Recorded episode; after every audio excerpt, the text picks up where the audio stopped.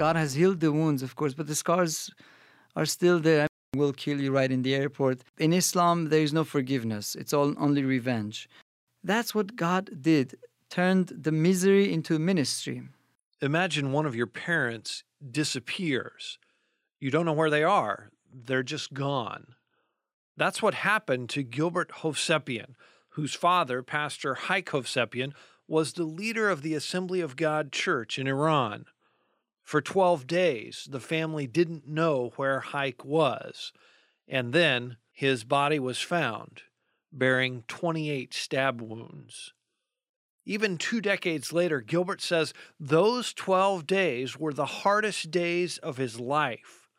But God has turned those days of misery into a lifetime of ministry. Gilbert will tell us how this week on the Voice of the Martyrs radio network.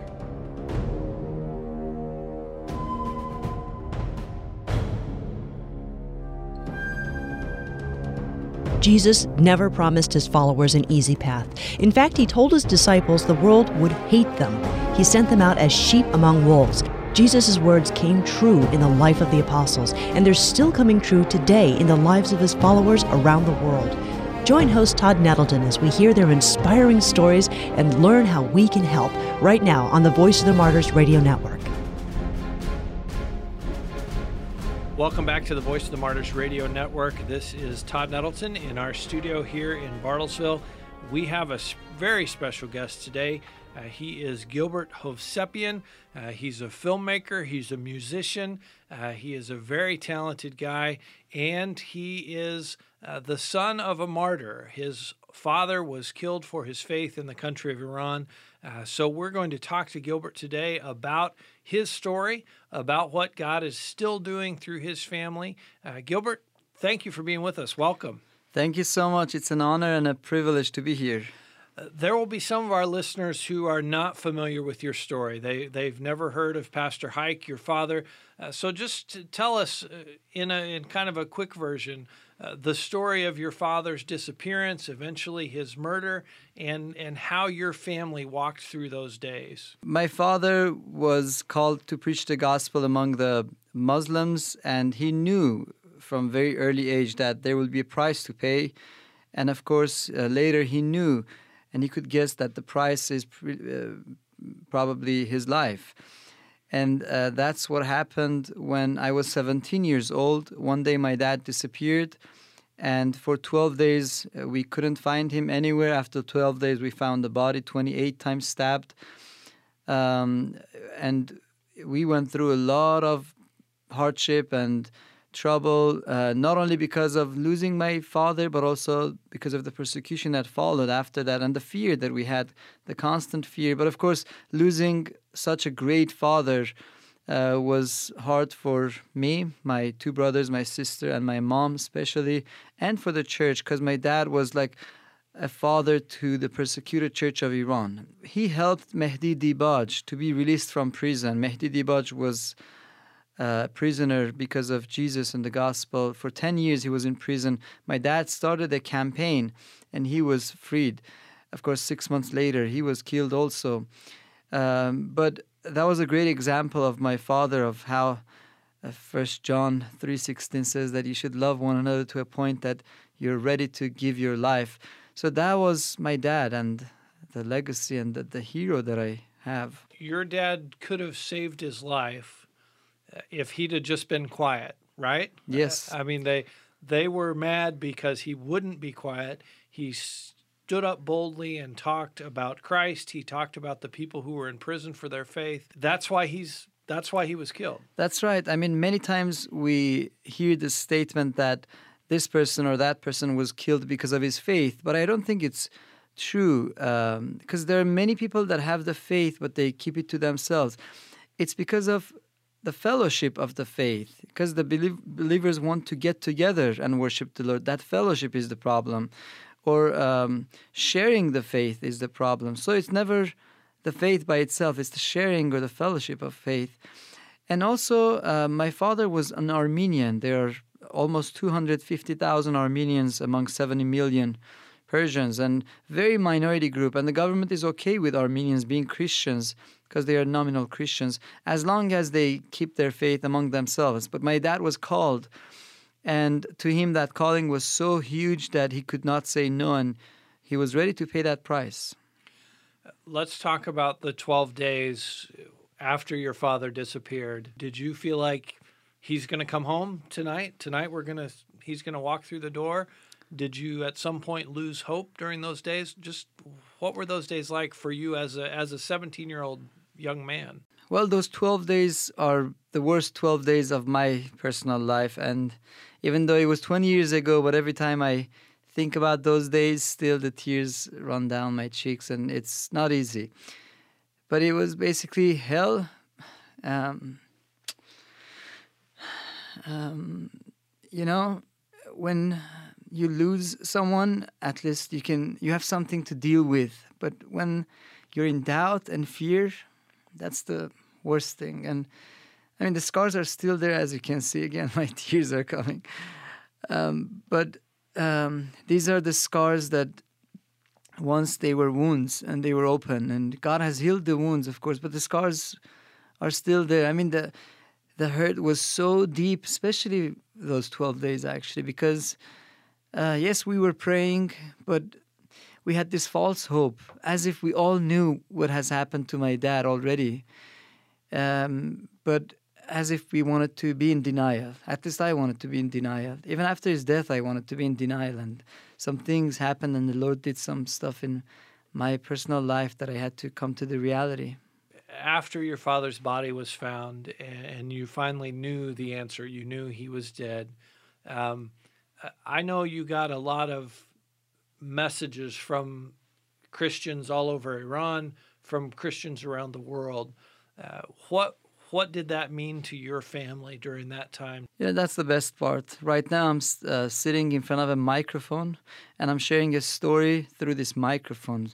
To me, Voice of Martyrs or other organizations like this are that microphone that they share the story to the world, and the world hears it and shows compassion and love and grace. And we experienced grace, amazing grace, uh, because of the work of organizations like Voice of Martyrs we received thousands, I think almost 3,000 letters and cards. Every single letter was extremely precious to us to a point that for years we had those letters and cards on the wall. Uh, you've personally seen that picture of our house where uh, the whole house was the walls were covered with that and yet we had two baskets full of letters and cards on the floor and that by itself was uh, was bringing comfort to us, knowing that we're not alone. Because so many times people think that the ones that are going through persecution, it's that torture that is the hardest part. It's not really. Uh, it, the, the pain is not the hardest part. The emotional pain, the psychological pain, the spiritual pain is the hardest. And that is to feel that you're lonely, that no one cares, that no one knows, that no one wants to know that you're by yourself. But when we received those cards, ooh, that, that meant the world to us. I remember my brother at that time, he was 10 years old. I was 17 years old. But my little brother, 10 years old, he would get excited over these letters that he would sometimes mess up some of the cards because he, he was just rushing to open the cards. And even the stamps on the cards were interesting to him. And uh, sometimes we had some kids dr- kids drawing on the cards. And it was just beautiful. And every time we would open those cards we would have tears and then we would get together we would pray as a family knowing that we have much bigger family i remember we received so many cards that one day uh, we received a card with no address it just said takush Hovsepian that's my mom's name and last name takush Hovsepian Iran, Tehran. And that letter came to us. We received that because the post office knew this location. And one day the postman um, uh, asked me a question. He looked into my eye. He was a Muslim guy. He looked into my eyes and he's like, Who are you? Who are you? it was a big mystery to him. And he's like, Do you have this many family members? I'm like, Yes, we do. We have a big family.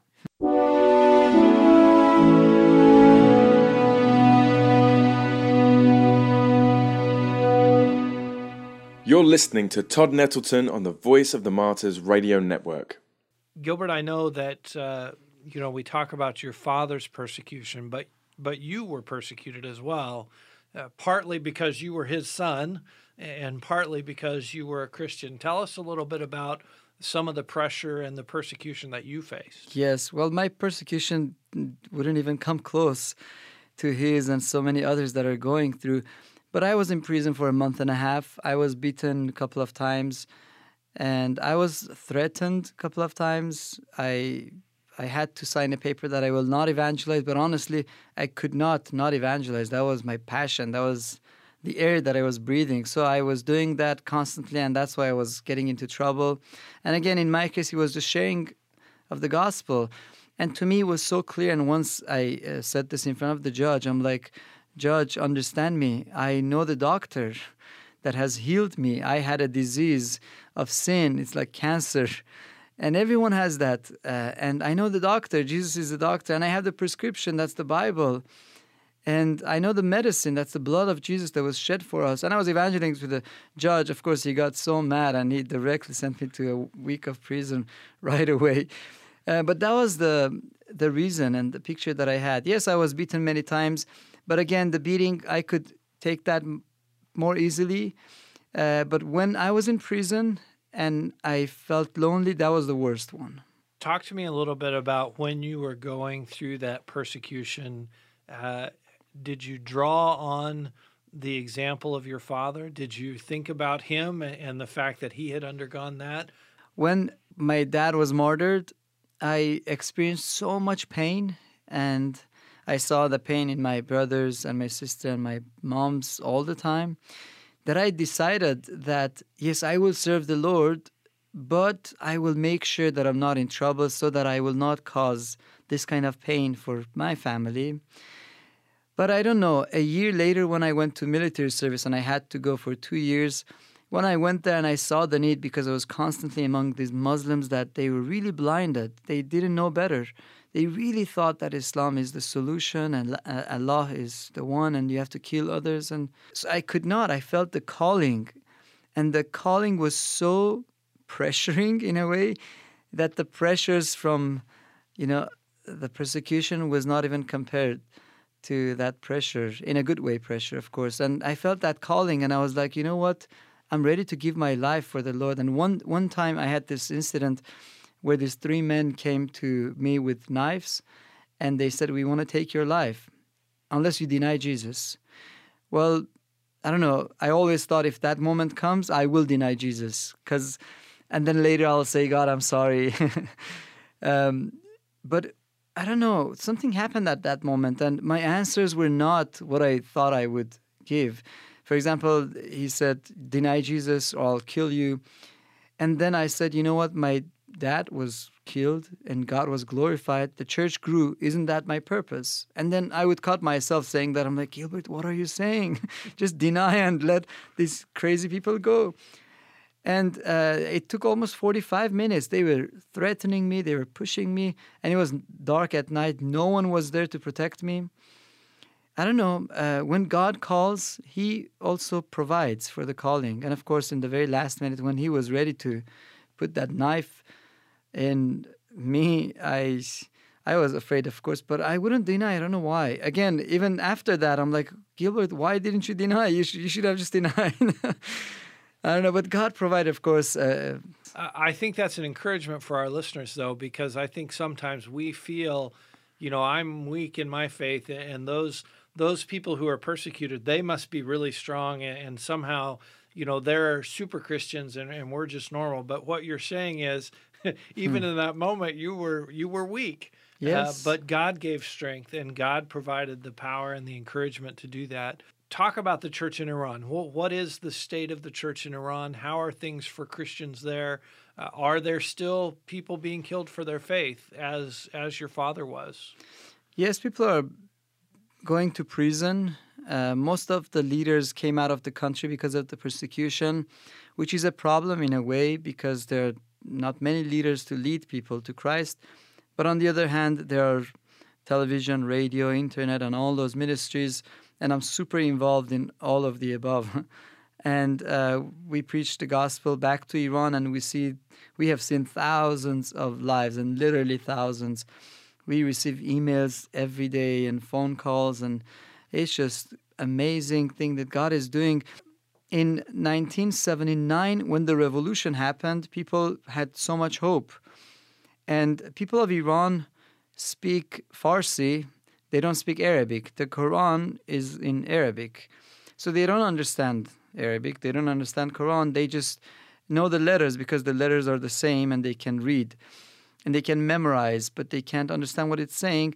And because uh, most of the Muslims um, don't even care about Allah and Islam, they're just afraid, and that's why they do their prayers, not out of love, but out of fear. That's why uh, their duty is done when they are memorized and they do the prayer. They don't care about understanding it. My point is that Many years after the revolution, when uh, Khomeini, Khamenei, Ahmadinejad, and all those leaders, uh, Islamic leaders, kind of revealed the true Islam, all these people that didn't know what Islam is, now they could see what Islam is and what a regime would look like when Islam is ruling. So they came to their senses. They they were like, wait a minute, is this what we are? Is this who we are? We don't like this, so we're not Muslims anymore. And a huge shift happened in Iran. People are hungry. I mean, in Iran, I would evangelize a lot. I was super involved in that. But very few would say yes. They would be interested. But now you share the gospel and you just receive a mass that are ready to grab to Jesus.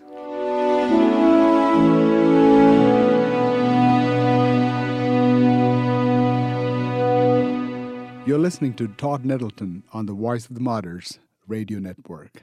Talk a little bit about your ministry. You talked about the satellite broadcasting. Uh, I know you also have musical ministries, musical gifts that you're using. So just share a little bit about the ways that you're ministering back into Iran. When I was in military service, I was in this small group underground church. We were almost 20 people and we were gathering secretly. It was not a church building.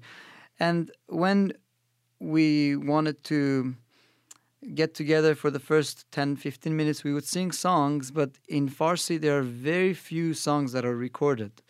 So we would sing the same songs over and over again and it was kind of boring and tiring and the lyrics were not fresh to us. It was just the same thing for two years like 30 40 songs all together and it was there when I felt the Lord spoke to me about this vision of leading worship for underground churches. And I didn't know exactly what that looks like. But when I came to America in year end of 1999, immediately I turned our garage into studio. And with very low quality stuff, I started to record. Basically, what I did was I recorded songs that I wrote because I wrote so many songs. And also in the TV programs that I had, uh, I asked people of Iran, the believers of Iran, to write poets or songs and send it to me. I received more than 600 songs. And then um, I recorded those songs. I sent it back to Iran. Those individuals went to studios, sang it. They sent it back to me. I did mix, editing, mastering stuff.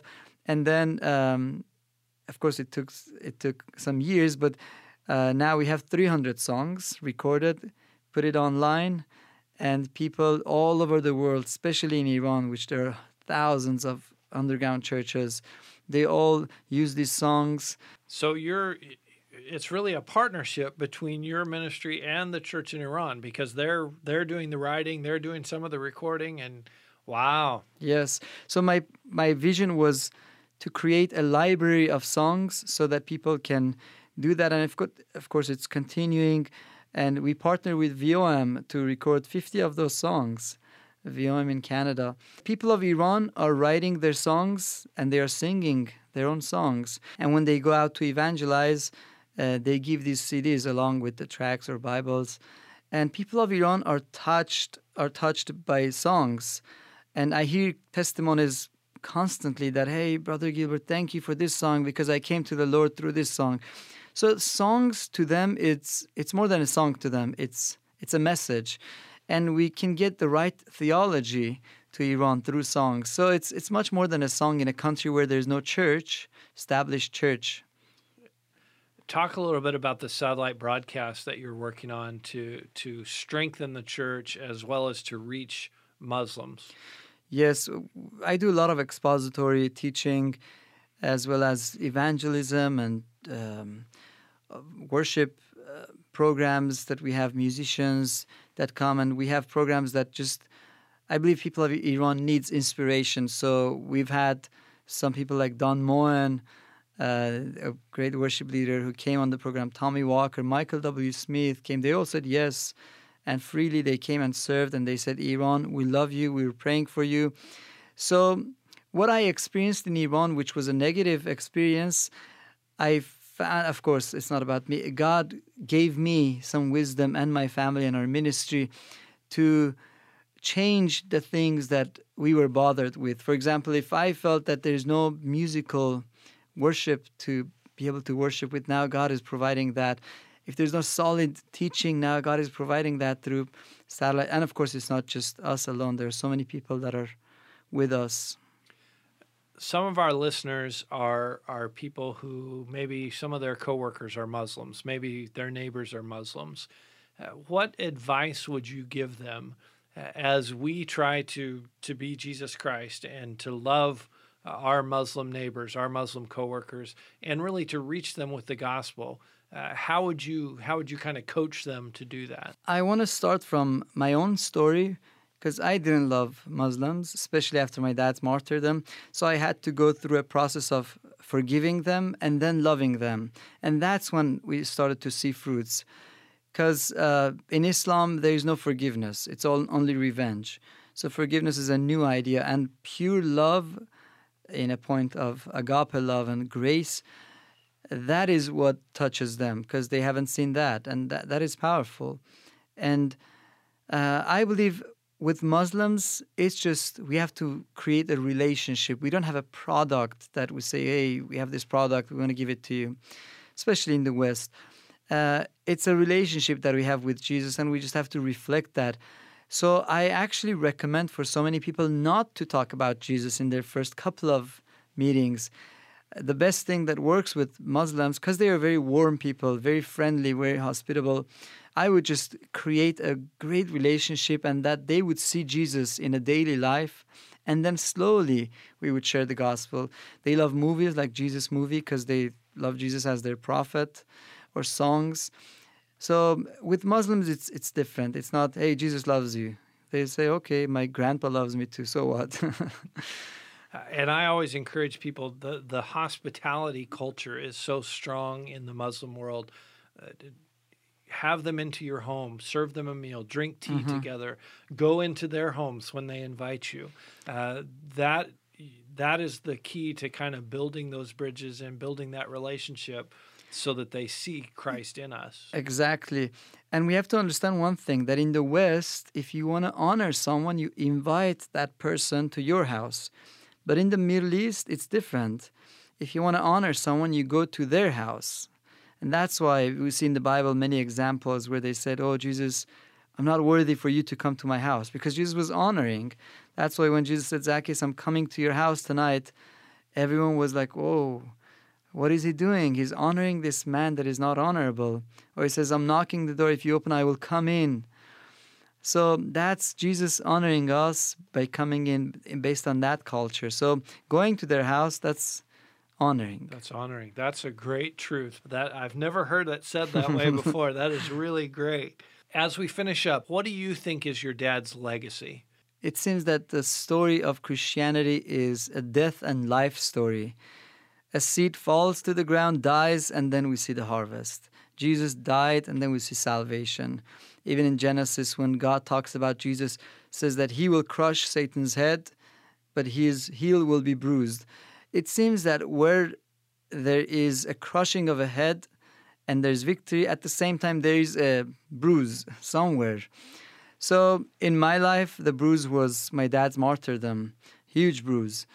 But at the same time, we see uh, what that did, the Satan's head was crushed. Many came to Christ through that. Many eyes were opened. Um, many uh, turned their attention to Iran and persecution in general.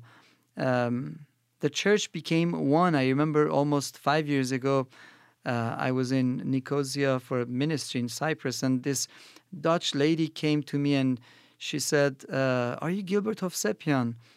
And I was in the middle of the street, nowhere basically. I'm like, Are you sure this is the right Gilbert? I mean, yes, I am Gilbert of Hovsepian. How do you know me? She started to cry and she said that I heard your story uh, 15 years ago, and these missionaries uh, that had come to Iran from our church, they took pictures. I'm like, Yes, I remember those two missionaries they took individual pictures. She's like, yes, they took individual pictures from your family and other martyrs and persecuted families. They came to our church with 50 individual pictures, and we are a small church of 50 members, and we all took one picture to pray for. And she's like, I took a picture, and it was your picture. And she said, Your picture is still on my refrigerator after 15 years. And she said, Every day I'm praying for you. And at that time, I was in tears. I was like, I was like, wow, this is this is the church that Jesus died for. This is beautiful because of what my father and other martyrs did, and because of the persecution that is going on. The church of God is being united. They came, they come together. It's one family. One member is in pain, all other coming together. And in Iran, after my dad's martyrdom, many were encouraged. We received some letters from regular members that they wrote to us that we are standing with you. We are ready to give our lives for the Lord, just like your father did. And they signed those papers with their own blood. Wow. So, this is the church that was awakened. Even though the enemy thought by killing the leaders, everyone would be scattered, that was not the case. And we, uh, by God's grace, are influencing Iran in a way that the government had to send us personal note that hey don't come to iran. We'll kill you right in the airport because you're effective and you're changing. So that's what god did turned the misery into ministry. From misery to ministry. My thanks to gilbert hovsepian for sharing his story with us i want to ask our listeners to pray especially for gilbert right now after we taped this interview, Gilbert was involved in a traffic accident near his home. He was injured quite severely. So, will you take a moment to pray right now that God will completely heal Gilbert? You can get updates on his condition as well as connect with his music and purchase his CDs online at gilberth.com. You should definitely find Gilbert's song Send Me Out. It's one that he shared at several VOM conferences. It is a great song, it is a great mission song. So go to gilberth.com and look for that song Send Me Out. Thanks for being with us this week on VOM Radio. You can connect with us online and listen to other episodes of our show at vomradio.com net. That's vomradio.net. You can also send us a comment or a question via the website. Pray for Gilbert Hovsepian. Pray for the church in Iran. And we'll see you next week on the Voice of the Martyrs Radio Network.